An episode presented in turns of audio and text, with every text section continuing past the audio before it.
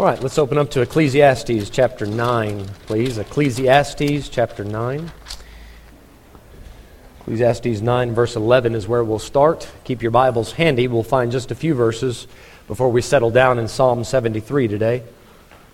Ecclesiastes 9. I forgot uh, to announce one thing. Just let me slip this in quickly. Michelle has organized a uh, play. She's been conducting a play there at Naledi Christian Academy with the students there, with the young kids there. That's going to happen next Sunday at 1 o'clock at Naledi Christian Academy in Extension 11. So if any of you have time after the service to head that side and, and see that, the play is called O Come All Ye Faithful. So those of you that would like to be faithful, head on out there and, and uh, be a part of that play. I'm sure that would be much appreciated. Ecclesiastes 9, verse 11. I'd like to talk to you today about a subject I think that can hit home for a lot of you, if not all of you. It certainly hits home with me. Um, it's called Life Isn't Fair. Life is not fair. Have you ever said that? Maybe you've never said it out loud, but you're just maybe too shy or too scared to say it, but you've thought it, right? On a few occasions, life is not fair. And I want to show you from the Bible today that you were not wrong. You were spot on. You recognized something that the smartest, or let's say the wisest man ever, Solomon, he noticed it as well. And uh, it frustrated him. It really got under his skin. And I'd like to show you from the Bible today how you can handle that. Ecclesiastes 9 and 11. Solomon says, I returned and saw under the sun that the race is not to the swift, nor the battle to the strong neither yet bread to the wise, nor yet riches to men of understanding, nor yet favor to men of skill. But time and chance happeneth to them all. Now you understand what he's noticed. Uh, a swift runner should win the race, but he doesn't always. The strong man should win the battle, all things being equal. The strongest man should win, but it doesn't always happen like that. The wisest man should know how to make a living, get money, bread, but it doesn't always work out that way. And, and Solomon is acknowledging that life isn't fair. In verse 12, for man also knoweth not his time. Now, Solomon didn't say we don't have a specific appointed time in which we would die. We do, and I'll show you that today. But we don't know what day that is. For man also knoweth not his time, as the fishes that are taken in an evil net, and as the birds that are caught in the snare, so are the sons of men snared in an evil time, when it falleth suddenly upon them. Sometimes an accident happens. Accidents are a real thing. And Solomon acknowledges that. He says, We don't know the day in which these accidents are going to happen. We don't know, and, and, you have to see this as two separate things. God has appointed us a certain amount of days on this earth. We don't know how many. But beyond the appointed time in which we should die, accidents can also happen, and we could die before that appointed time. The only conclusion we can come to is that life is simply, sometimes, many times, it's not fair. So, with that lovely thought, let's go to the Lord in prayer and ask Him for some help. Amen. Father, please, would you guide us today? We have to talk about some difficult things. Lord, we're only interested in the truth. We're interested in you telling us how to approach life. Lord, you're the giver of it, the maker thereof, and there's no other place, no other person we want to hear from about this life than you. Please don't let it be me, God. Speak to your people today. Encourage somebody. Teach us, please. We ask it in Jesus' name. Amen. Amen. You've heard this uh, phrase before nice guys finish last. You've heard that, yeah? Um, I don't know if that's. I'm sure a nice guy said that. I'm sure it was sure it was some guy who finished last that figured, well, this must be evidence that I'm a nice guy, right? And he came up with that pithy little saying. Uh, but I've seen that to be true. I don't know about you, but I've, I've seen some situations where I look at it and think, God, if I were you, I wouldn't let that happen. I wouldn't, I would come down and fix this thing. I wouldn't let this accident happen. I wouldn't let these tragedies go on, God. I wouldn't let that baby be born with some sort of disease. I wouldn't, I wouldn't allow a five year old kid to come down with cancer. I wouldn't allow a teenager to die in his youth, prime of life. I wouldn't allow that to happen. I saw a man when I was in Bible school named Steve Samples. loved God. He was a police officer before he became a preacher and was an upstanding man pretty much his whole life. But as a preacher, he stood out on the streets and gave the gospel to people faithfully, and him and his brother both. And Steve came down with a horrible form of cancer, and it just began to take him. And he, they had to take out one of his eyes because the cancer had spread to that. And then they had to take out the other eye. Now he's standing out on the street corner, no eyes, holding up his Bible, preaching the Word of God with a big smile on his face. Never complained about it. Then the cancer spread to his brain, so they had to operate and take out part of his brain. So he's limited, quite limited, but could still preach. He could still give out the Word of God, and he kept going. I remember that man standing up in Dr. Ruckman's pulpit and giving a testimony one morning and saying, Folks, I still praise God. I have no complaints. I'm so happy to be saved and serving the Lord. And, and he said, Don't you mourn when I die. For to me to live is Christ and to die is gain. And I'm not scared of it. I'm, I'm looking forward to seeing my Savior with the brand new eyes I'm going to have. And then just months before he died, he found out his wife was pregnant with their first child. And the baby was born and Steve was getting worse and worse and going downhill pretty quickly. And just about a week before he died, they got the diagnosis that the baby had also come down with cancer. Same cancer as the dad in the, in the brain. A week before he died. That's not fair. That's not right. Why'd that happen? Why'd God let that happen?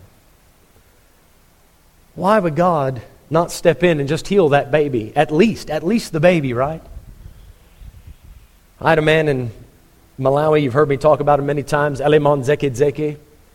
He decided to, he got discipled, did our discipleship material, went, went through that, and went back to the village, started winning people to Christ and discipling them. And he didn't even want to start a church. The church just started, and he began to pastor it. And his family was so upset about it that his mother and seven of his brothers and sisters came together and plotted against him. And uh, I'm sorry, it was, I don't know how many brothers and sisters, that's right. They plotted with seven other pastors in that village. And they hired hitmen to take him out. So we had to rush him out of the city because they were going to they were going to come and or out of that village because they were hunting him down. That's not fair. And then come to find out, I didn't even know it at the time, but Elimon his wife, uh, I think it was their third or fourth child, had been born retarded and could not even hold its head up. And all that baby did from the day it was born was cry. Every day, all day. If that child was awake, that child was crying. The child never learned how to speak. Even at the age of 10, mama had to carry that child. And the child kept growing, right? But the child couldn't even hold its arms and its head up. It would just flop side to side and just cry all day and all night. I never heard Elimon complain about it.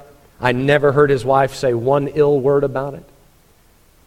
I only found out because I said, Brother Elimon, why, why, is it, why doesn't your wife come to church all the time with you? Is she sick or something? And then he told me about it. He said, We have to take turns. I was in Malawi the day that child passed away, and Elimon called and he said, Brother Mike, I just wanted to thank you for praying all these years for me and my wife, and God's taken our child to heaven now, and it's a great day of rejoicing for us. He said, we're, we're, we're so happy that the child no longer feels any pain. And uh, he said, Brother Mike, we're, we, don't want, we don't want anyone to think that it was, it was a bother. It was never a burden. I didn't think so. I would have said it's a burden. That's not fair. I got to South Africa, and shortly after we started the church, we had some, I was coaching the basketball team on the university campus here. And had some of the ball players come to church, and I would drive to the campus every morning to, every Sunday morning and, and pick them up and drive them out to the horse riding club where we had the church. And had the privilege of leading one of the young men to Christ, Duan Barnard. And as I was giving him a lift, I began to witness to him. I said, Duan, are, are you saved? If you died today, you're going to heaven. He wasn't sure, and I gave him the gospel, and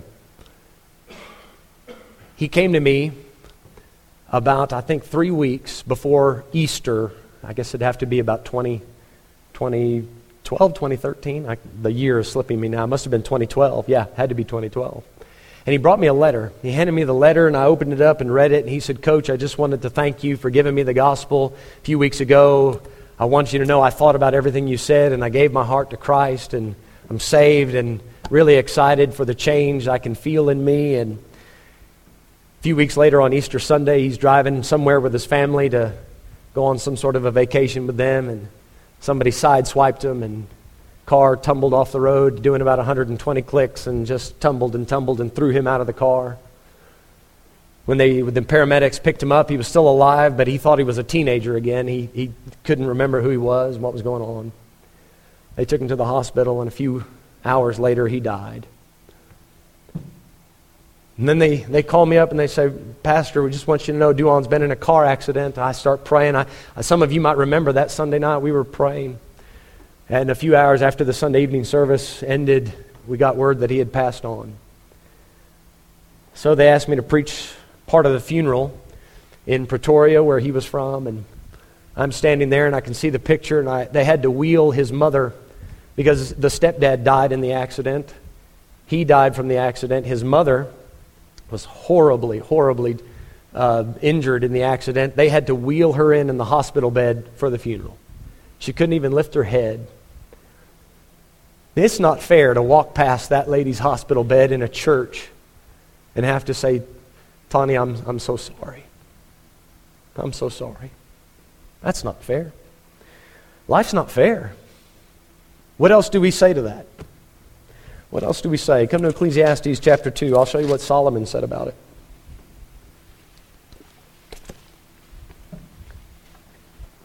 Ecclesiastes 2 and verse number 15. Ecclesiastes 2 and 15. Then said I in my heart, As it happeneth to the fool, so it happeneth even to me. And why was I then more wise? So, what was the point in trying to do things right? The same thing that happens to the fool happens to me. It all comes out to be, we all end up in the same mess. So, what was the point in being oprech and trying to treat people well? Conclusion, verse 15 Then I said in my heart that this is also vanity. This was useless. And if you're not careful, that's the conclusion you'll come to about life. You'll say, This isn't fair, so it's useless. Verse 17 Therefore I hated life. how's that for honesty? You say goodbye to Duan. You watch Elimon's children suffer. You see Steve Samples go through what he did, and you'll end up saying that too if you're not careful. Therefore I hated life, because the work that is wrought under the sun is grievous unto me. For all is vanity and vexation of spirit. It all grieved me. It, it, it frustrated me. It made me angry. Now I want you to notice a very important phrase. He said, Because the work that is wrought under the sun, 29 times in 12 chapters, 29 times, Solomon said, Under the sun. Now, you, you have to know that. You have to see that. Solomon is coming to the conclusion that life is useless, it's a vexation of spirit, he hates it, based on what he can see with his own two eyes under the sun. He's not coming to that conclusion based off what the Bible says. You understand? He's not reading the law. He's not looking at at God's side of the story. He's just examining the evidence with his own two eyes, thinking about it from a human perspective, from a temporary perspective, and said, What's the point? Come to chapter 7 and verse number 17. Chapter 7 and verse 17. I'd like to, hopefully, by the end of this sermon, give you and offer you a different perspective on this, but let me let me point something out here. There is one misconception that needs to be addressed. And this is where people, this is, this is the tipping point. If you can get this right, then you'll be able to deal with these injustices that life gives us. You get this wrong, and the bitterness is going to build up in your heart and completely consume you. People say this all the time. They say, well, it's all part of God's plan. Something unfair happens some bad thing happens to a good person, or vice versa, a good thing happens to a bad person. And we look at that and we say, this isn't fair. And then some well meaning people will say, well, that's just all part of God's plan. God knows and He's in control. And then once you think like that, then you have to answer the next question. If God's in control and, and God decided on this and God made this happen, what kind of a God am I worshiping? Do I really want to have a relationship with a God who would allow these things to happen? So, so look at what it says here in Ecclesiastes 7 and verse 17. He says, Be not overmuch wicked, neither be thou foolish. Why shouldest thou die before thy time? Now, the reason I'm pointing this verse out to you, we're, we're learning a little bit before we get into the actual preaching here because we've, we've got to lay some groundwork here. God has appointed all of us a certain amount of days and years on this earth. We have an appointed time. You know this from the New Testament, don't you? And as it is appointed unto men once to die, but after this the judgment. We all have an appointment with death. Now, none of us know how long we have as we come into the world, but we do know that our life is limited. We do know we're not going to last forever in this mortal form. We know that, right? Okay, we know that. If you come in expecting life to be nothing but pleasure and fun and no problems, you have a false concept. You're going to be sadly disappointed. You'll struggle to deal with reality. Reality is you're limited. Reality is sicknesses and diseases and accidents, these things happen. God has given us a certain amount of time, but based on choices that we make, you can die before your time. Based on bad choices you make, wickedness, foolishness, you can cause accidents, right? You can put yourself in an evil place where evil things happen. You can do things, the Bible tells us in the book of Proverbs, and extend your life. You can actually add to the allotted time that God gave you, depending on the choices that you make. Please understand this as well. When God makes a decree and says, This is going to happen, and no one can do anything about it, guess what's going to happen? That decree is going to take place. There's no way to overthrow it. When God says, I've sworn and I will not repent, this is what's going to happen. God, as the sovereign of the universe, is allowed to do that. But let us not make the mistake of thinking God's sovereignty means he makes our decisions for us. The word sovereign means complete authority. So let me use this illustration for you. If the government here, and listen, the king is sovereign, he gets to make rules and so forth and execute rules the king, the president, the government here, they, they have authority. They can give you a driver's license, right? They can. They don't always, but they can. They will K 53 you to death. and actually try to tell you that it's going to help you on the road. Anyway, that's a whole other sermon. But after you've done that process, they give you a license. Now, does this mean that the government, the authority, are they responsible for all the road accidents? No, the person driving. If the person driving gets drunk and then goes out and gets in an accident, we're not going to take that politician who signed into law that we're allowed to have licenses, we're not going to blame him. He was the authority that gave you freedom to make choices. God, as sovereign, said, You get to make choices. And because of that, yes, there's a downside. Accidents are going to happen. Bad choices are going to be made. People are going to be hurt that shouldn't have been hurt. Life is not always going to be fair.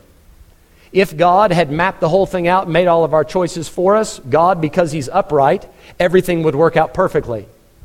So the fact that not everything works out perfectly tells me God has not made all of our choices for us. He said, But Brother Mike, that can't be right. God's sovereign. He always gets his way. His will is always done. You know better than that. You know better than that. What's the Bible tell us? The Lord is not slack concerning his promise, as some men count slackness, but is long suffering to usward, not willing, not willing that any man should perish but that all should come to repentance. The Bible says clearly in 1 Timothy 2, verse 4, it is the will of God for all men to be saved. So we cannot possibly say that God always gets his way. He doesn't. because of a free will concept, because God allows us to choose, therefore bad choices are going to be made.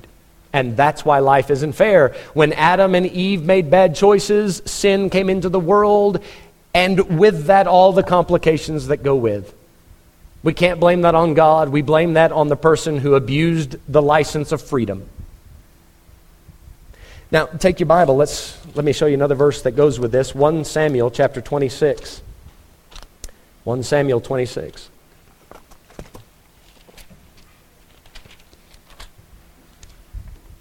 He said, But Brother Mike, because God is so powerful, why doesn't He step in and stop the bad things from happening? Fine, we, we can make bad choices, but if God's so powerful, why doesn't He step in and fix it when we make a bad choice and stop us from doing bad things? Well, now think about this. Th- think deep about that. If God did that, and he overrode all of your bad decisions. If he, if he steps in and fixes one person's bad choice, flips the switch of free will off, changes your mind against your will and makes you do the right thing, makes you do the, the correct, take the correct path there.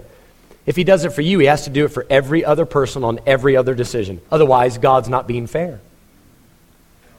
So, so guess what? It's either free will or no free will. There is no in between. There is no, I'll step in here and there. Now, God, He does constantly advise us he constantly tries to warn us don't go down that path, stay away from there, don't make these decisions. 31,000 verses filled with advice for how to stay in the right place. So God is certainly trying to make things work out as good as they possibly can in a sin cursed world. We can't blame him for not trying. Good grief, folks. He came down to the earth in a human body and said, Let me show you how to do it. I'll live the life for you. Here you go. Here's the example. Follow this, and you can have perfect fellowship with God, and you'll get along with each other. And, but do we follow it? He's done his part. 1 Samuel 26 and verse 10. David said furthermore, now this is Saul, Saul's attacking him and trying to kill David. And now some of David's men have advised David. They said, You have a chance now, go kill Saul. They're, they're in a cave, and Saul doesn't know David's there. And they said, go, go take out your enemy. David said, furthermore, As the Lord liveth, so this is a sure thing, the Lord shall smite him, or his day shall come to die, or he shall descend into battle and perish. Do you see the options? Say, but everything is scripted by God. Well, then there should only be one option. Then we should just say, His day will come to die. Done. But David said there's three options here. The Lord could get upset with Saul, and the Lord could step in and bring some sort of catastrophe and have Saul die before Saul's time. Or, David said maybe Saul lives out his life and dies of natural causes, or Saul heads into battle and dies and perishes there. Well, folks, listen, if you're going to go into a war, you've got to think your chances of death go up right? Guys, you've got to consider if you hang out in seedy, low life, dark, dingy, wicked places, your chance for problems goes up. So, might I just say before we go on, a lot of the times when we say life isn't fair, you brought it on yourself. We might actually say that the problems we're having, yes, it's not fair. You should have more problems. It was Ezra who said, God has punished us less than our iniquities deserve. Let's just keep that in mind as we go through this. But that being said, there are times when bad things happen to good people, good things happen to bad people, and it's just not fair, and, and we do. We need to stop and think about how to deal with that. So let's come to Psalm 73, and I'll show you a man in the Bible who dealt with that. For those of you that might be struggling with it, and uh, I'm not condemning you if you are, I understand it. I've also had to work that out in my mind several times. But uh, Asaph, he's David's choir director, one of them. Asaph wrote Psalm 73. And you're going to see this entire psalm answers this question, front to back. It's dealing with this exact topic. So, Psalm 73, verse number 1, it says, Truly God is good to Israel even to such as are of a clean heart. Now, it's strange the way Asaph did this. His opening is his conclusion. So he, the first verse, he is, he is giving us the conclusion he came to after struggling with the thought of life not being fair. So he starts off by saying, Now, truly, God is good, right?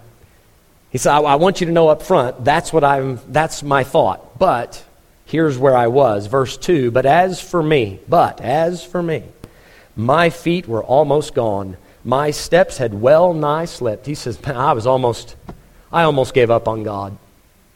I almost quit. You ever been there? Maybe you're in verse 2 this morning.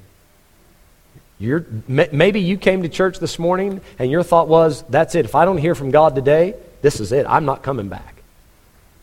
I'm not praying. I'm not going to read my Bible. That's it. Today or, or nothing. That's Asaph. Verse 3 For I was envious at the foolish when I saw the prosperity of the wicked.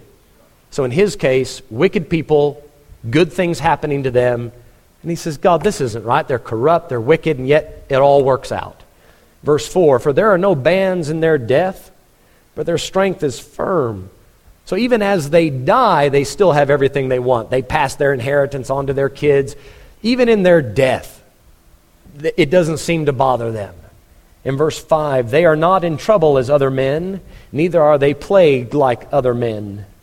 Their pride compasseth them about as a chain, violence covereth them as a garment. They, they think they can do anything and get away with it. Their pride is like a chain. You can't break it. You cannot convince them they're wrong. Why? Because everything they do, everything they touch, turns to gold. So no matter what you say, and you say, oh, but you're wicked, you're sinful, he says, what should I care? Look, everything works out for me. So the pride just grips him. Verse 7 Their eyes stand out with fatness. They have more than heart could wish. All their heart's desire. They just take it in and take it in and take it in. Verse 8 They are corrupt and speak wickedly concerning oppression. So they abuse others. And when somebody points it out, they say, What's the big deal? Not my problem. I got what I want. They speak loftily, put themselves above everyone else. Verse 9 They set their mouth against the heavens, and their tongue walketh through the earth. They got a filthy mouth, they blaspheme God, and it doesn't even bother them. Verse 10 Therefore, his people. Now, notice Asaph's been writing about Hala the whole time their mouth, their ways, their death, and so forth. Now he says, Therefore, his people. Who? God's people. So God's people watch the wicked prosper, they watch the righteous suffer, and there were some of God's people watching life not being fair, and they gave up. They slipped. Asaph saw them breeze right past that slipping point, right off into apostasy. And he says, Therefore, his people return hither. God's people go back to those wicked ways. He says in verse 10, And waters of a full cup are wrung out to them. Guess what the reward is for God's people backsliding and going out into the world and living wicked? When, when the wicked, when, these people get to the wicked place, the wicked wring out the waters of a full cup and they say, Man, glad to see you. Good, man, so glad you gave up on all that religious nonsense, you know. I mean, look, God wasn't doing much for you. Look at how your life was. Constantly going to church and reading a, a an ancient book and, you know, all those hypocrites down at the church, man. Finally, you came to your senses you've come to join us. Man, be a part of it. Come, man, here's a drink. Enjoy the party. Man, and at first it seems like this was a good decision. Finally, somebody accepts me. Finally, a place where I can be me. And I can, I can actually get ahead. In verse 11, and they say, How doth God know? And there is, and, and is there knowledge in the Most High? You see the conclusion they came to before they went off to backslide. They said, eh, God obviously isn't watching what's happening. If he was, he wouldn't let all this injustice take place. So God obviously isn't watching. And off they go. Verse 12 Behold, these are the ungodly who prosper in the world, they increase in riches. Verily, I have cleansed my heart in vain and washed my hands in innocency. Asaph said, I've wasted my time trying to live right. What was the point? They're trying to live wrong and good things happen. I'm trying to live right and bad things happen. He said, This was a waste of time. Any of you felt like that? I can see it on some of your faces. You felt like that this week, maybe. I just let that font sink in for a second. you know, in the movies, whenever a good point is made, the background music builds up a little bit. So, just in case you were wondering where that came from, that was the Holy Spirit saying, Listen to this. Verse 13 Verily I have cleansed my heart in vain and washed my hands in innocency, for all the day long have I been plagued and chastened every morning. Every day is bad for him. If I say it, I will speak thus. Behold, I should offend against the generation of thy children. So Asaph said, If I take all these internal thoughts and voice them, I might discourage the other children of God, the other people trying to follow God, and they may get frustrated and think, Yeah, you're right, Asaph. You, you got a bad rap, a bad deal. God isn't treating you right. And maybe they won't follow along. Maybe they'll slip. So Asaph said, At least I'll keep it to myself. Verse 16 When I thought to know this, it was too painful for me. He said, I, I, I, can't, I can't bear this thought. I can't deal with it. I don't know what to do with it. He said, This is just too much. Verse 17, watch it. Until I went into the sanctuary of God. Now, folks, you need to hear this. And if you were here last Sunday night, you might be able to detect what I'm going to say next. But he got some help going to church. He went down to the house of God and he found what he needed at just the right time because he was about to quit, he was about to slip.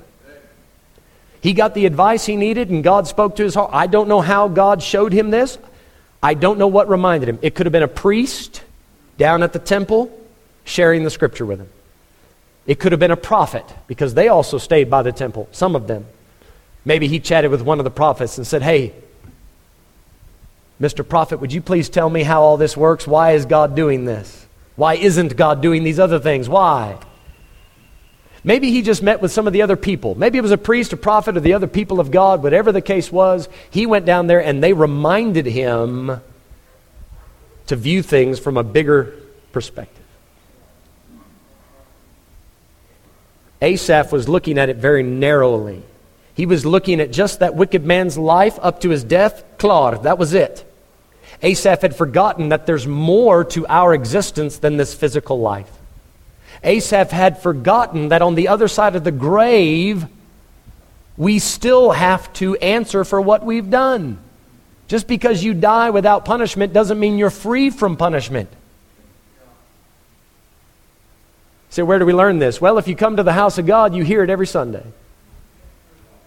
You say, Brother Mike, you don't preach about this every Sunday. Sure, I do. I'll tell you how. Jesus died for our sins according to the Scriptures. He was buried, and on the third day rose again according to the Scriptures. Do you know what you just heard there? You know what that gospel says? Something that was incredibly unfair, something very bad happened to somebody very good. Was it fair that Jesus dies in our place? That's not fair. That's why we call it grace.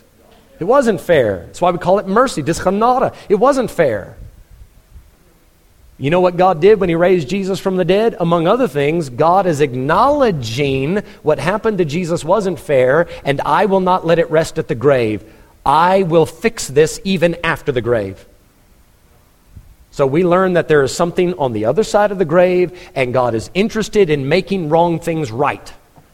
God will balance this out, either in this life or in the next. But we have the promise of God via the resurrection and via hundreds of other verses that our God, the God of the Bible, is a just, upright, righteous God, and He will recompense. He will make it right. How do we know this? But how, how can we be sure God will make it right? Because He raised His Son from the dead. Week after week, you hear that. Folks, I know this is true. I know it's true because I've been doing this long enough to say this with 100% assurance 95% of the counseling I do could be avoided if you just show up to church.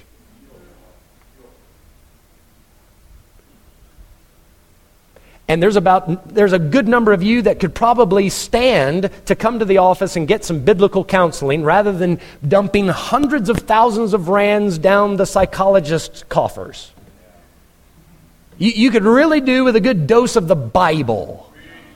Amen. Just a lot of Bible getting in there. And I, am not one of these pastors. I, I believe there's a place for psychology. I do. I recognize that. I don't throw the whole profession out. I think they can do some good, but not as much good as Christians think they can. You'd do a whole lot better to spend several hours down there at the house of God getting some eternal, biblical, spiritual perspective rather than letting somebody else give you an earthly, temporary perspective. Write your problem on a piece of paper and burn it, and then the problem goes away. No, it doesn't. The paper goes away. Do you need me to tell you that? I just saved you a lot of money. People pay big bucks for that. That's, that's a scam. That's just a scam. You come down to the house of God and, and, and, somebody opens up a Bible and says, This is how God is going to handle this situation. You just need to be patient and let Him deal with it in His time.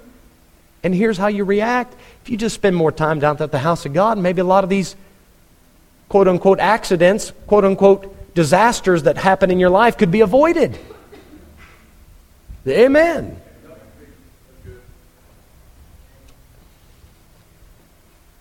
I'll tell you this life isn't fair, but God is. So rather than looking at every happenstance of your life, you might want to set your eyes on God for a while. In verse number 18, he, or verse 17 at the end, we don't want to miss this. Then understood I their end. What is their end? Didn't he already mention it in verse 4? Didn't he already talk about their death? He talked about their death, but now he's talking about their end. That's not the same thing. Guys, the grave isn't the end. And he had to go down there to church to, rem- to remember that, just to put his priorities back in the right way, to, to get the perspective where it needed to be. He says in verse 18, Surely thou didst set them in slippery places, thou castest them down into destruction. Aha, there's their end, not the grave. There's an eternal punishment. The wicked didn't get away with it. It looked like they did to our earthly eyes under the sun, Solomon. What you can see under the sun doesn't look fair. But when you look at it through God's eyes in eternity, they didn't get away with it. God's going to make sure that the wicked get what's coming to them. And the righteous, who, the nice guy who finished last, God will make sure that it's made right for him as well. In verse number 19, how are they brought into desolation as in a moment? They are utterly consumed with terrors. That's not the grave. That's well beyond the grave. Now, watch what's happening. And you need to hear this. All of you need to hear this. Asaph was getting full of bitterness and anger and wrath towards his fellow man. He was looking at these corrupt politicians. He was looking at these thieves. He was looking at these, these wicked people all around him prospering. He was getting angry and bitter at them and at God. Once he looked at this through God's eyes, reminded of it down there at the house of God, you know what? He, it changed all of a sudden he's no longer angry at him. Now he feels pity for him. Now he looks at the same crowd and says, God help them. They're on their way to hell. You see, I can tell that a lot of people struggle with this because of the bitterness and wrath that is overflowing in this country. Everybody's angry about something that someone else did. And instead of viewing them through God's eyes, we're looking at it through our own. And what's fair and what's not fair, as if we get to judge that. In verse number 20, as a dream when one awaketh, so, O Lord, when thou awakest, thou shalt despise their image. See, right now, they have this image hey, I'm a big, I'm a big shot. They got that pride linked around them as a chain, boy, they think highly of themselves. He says, One day when God arises to fix this and you stand before him at judgment and try to pull off this, hey, I'm a big shot, God, you can't punish me. big shot. Standing in front of the creator of the universe, I'm a big shot. go on, Mr. Big Shot. Tell him all about how big y'all are. He says in verse 21 Thus my heart was what? Grieved. And I was what? Pricked in my reins. He got under conviction. He said, Man, I, I, it's not been good for me to be angry and bitter and frustrated. Now he feels conviction. Now he feels grief for these other people. In verse 22, so foolish was I. Guys, do you know one of the clearest definitions of foolishness in the Bible is not being able to see the big picture. A wise man considers the end. God said it, oh, that they were wise, that they understood this, that they would consider their latter end. A fool says, what feels good now is the right thing to do, and doesn't think about the consequences. Asaph was looking at this very tem- in a temporary way, and now he sees it in a bigger picture. So foolish was I and ignorant. I was as a beast before thee. What do animals do? They do what feels good at the moment. Animals don't have family planning and retirement planning. They don't, they don't think about the future. They don't think about the future. If it feels good now, we do it. Want to eat, I eat. I want to sleep, I sleep. Asaph was acting just like the animals do. He's looking around going, wait, wait, wait, that's not fair, that's not fair. Right now in the moment, not thinking of eternity. Verse 23, now here's where we get to the solution. Nevertheless, I am continually with thee. That's a tremendous statement. As angry and frustrated as he was, God hadn't left him he had almost slipped. And he said, God, even when I was bitter and angry and frustrated, and I don't know how long Asaph was like that, but through that whole time, he said, Now I see it because I went back down to the house of God. I finally got reminded that God is never going to leave me. I am continually with thee. Thou hast holden me by my right hand. Why am I not completely destroyed? Why am I still able to go on at all? I couldn't even feel it. I didn't recognize it at the time. But God has been holding my hand the whole way through this. When I look back at the times I've been angry at God, I look back at it and I think, what there was the last thing I would have thought is God is taking care of me right now. But as I, as I look back at it, I can see where his hand was right there Verse 24, Thou shalt guide me with thy counsel. Now he's, he's reminding himself what's going to happen going forward. Thou shalt guide me with thy counsel. God, from now on, I'm not going to trust what I can see and what I deduce from it. I'm going to trust what you tell me. Do you see that? Thou shalt guide me with thy counsel. Guys, many times in the week, we're going to open a Bible and give you counsel from this pulpit. If you would like to be guided by this counsel, and it's not limited to what you get here, you can get it every day reading your Bible, talking to God personally. You can fellowship with each other. You need to. Amen? You need to. That's why God brought us together as a local church to help each other in times like this.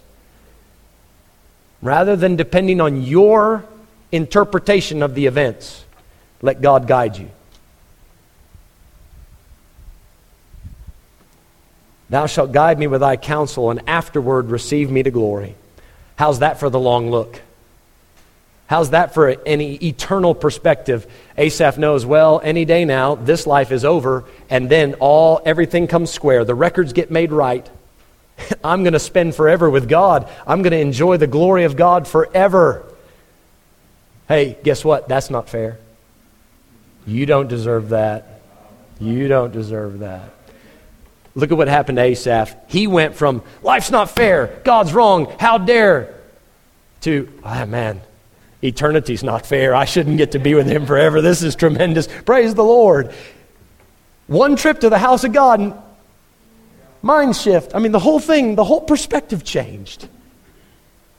Verse 25 Whom have I in heaven but thee, and there is none upon earth that I desire beside thee? See, life's not fair. Okay, well then, how about we change what you expect out of life? What, what did you think life was going to give you? Did you expect life to be a utopia? Did you expect sinless perfection with no accidents and no problems? With no sickness, no bills, no death? Did you expect that? That's not reality.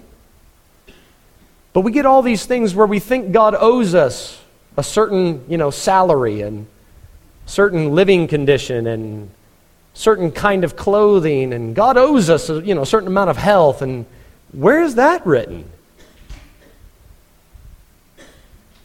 Now, now I'm, not, I'm not condemning anyone for desiring to be healthy and have enough to eat and wear. I, I get that. I think that's normal and natural. But we got to be real careful not to not to start making demands and saying, God, I'm not going to be happy unless you tick all these boxes. Here's what, here's what the New Testament tells us let your conversation be without covetousness, and be content with such things as ye have. What do I have? For he hath said, I will never leave thee nor forsake thee. God said, if you would like to get rid of the bitterness, if you'd like to get over your frustration, if you, you would like to move past the injustices in life, then be satisfied with me. I have promised I'll never leave you and I'll never forsake you. I'll hold your hand no matter how tough it is, no matter what you're going through. I will guide you with my counsel and afterward receive you to glory. And if that's enough for you, that won't stop all the accidents and injustices of life, but it will keep you content. It will allow the peace of God to rule in your hearts and minds through Christ Jesus. He said in verse 25, Whom have I in heaven but thee? There is none upon earth that I desire beside thee. What else do you desire? What else do you want out of life? Or is God enough?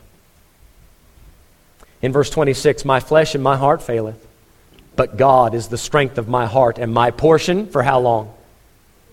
Forever. Eternal He's looking at it eternally. God is my portion. That's all I desire. Verse 27 For lo, they that are far from thee shall perish. Thou hast destroyed all them that go a whoring from thee. Not the grave, looking beyond. In verse 28 But it is good for me to draw near to God. I have put my trust in the Lord God that I may declare all thy works. He acknowledges that bad things happen to good people, good things happen to bad people. We've learned from Solomon that accidents do happen. This is part of living in a, a sin cursed world. Not even God gets everything he wants. Not even God. And Asaph's conclusion is it's good for me to get close to God. Because truly, God is good to them that have a clean heart. Asaph realized that's the best way to live. That's the right thing to do. Get as close to God as you can, and then He'll help you get through the unfair parts of life. Let's all stand, if you would, please. Let's have our heads bowed and eyes closed for a few moments.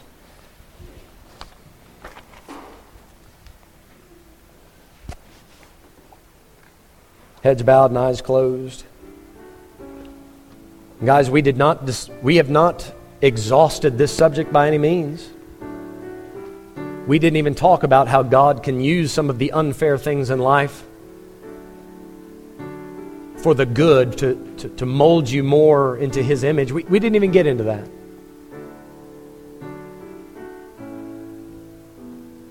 But if you've come today, maybe your heart is a bit heavy.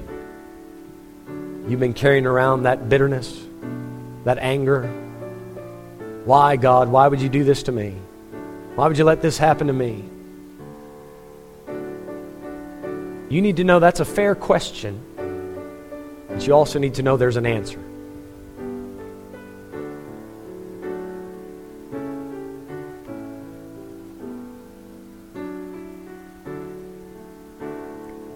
Jesus knows exactly how it feels to have something very unfair happen. So if you would like some counsel, I recommend you run to him tempted in all points, like as we are, yet without sin. Run to Him and say, Lord, you know what it feels like to be cheated, to be abused, to be mishandled, to be lied about. You know how it feels to have a corrupt government twist and destroy your life. He knows. He died at the hands of it. Run to Him. Say, Lord, this life has nothing to offer me. I'm, I, I hate it. It's not fair. Well, then draw nigh to God because He is.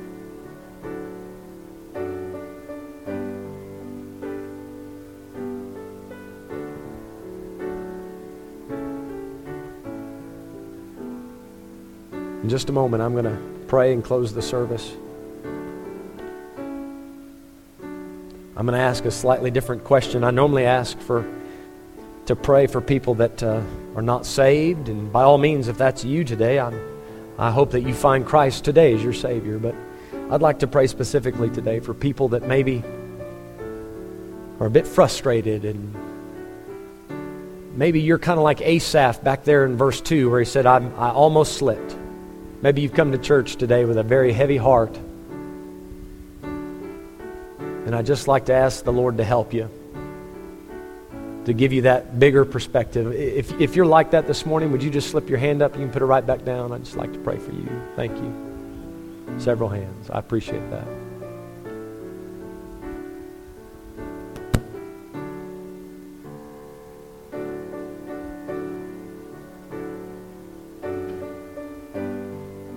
Whom have I in heaven but thee? There is none upon earth that I desire beside thee. Folks, as much as we'd like to make everything work out, I, I wish I could just flip a switch and make all your problems go away. That's just not real. That's not life.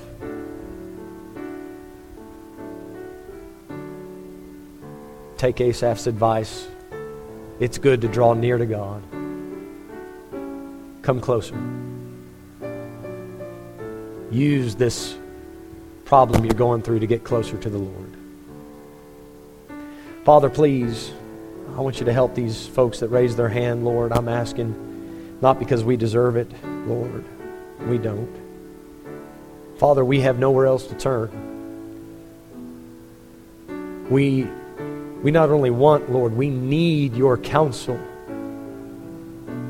The hands that went up, we need to feel your hand holding us. Lord, remind us that you're continually with us. Lord, I, am I know that life isn't fair, and I'm not blaming you for it. I have, but I'm not now. Lord, you do all things well. And I know, Lord, if it was up to you, Lord, if everybody did it your way, it would all work out perfect. But it's our fault, Lord. It's our fault.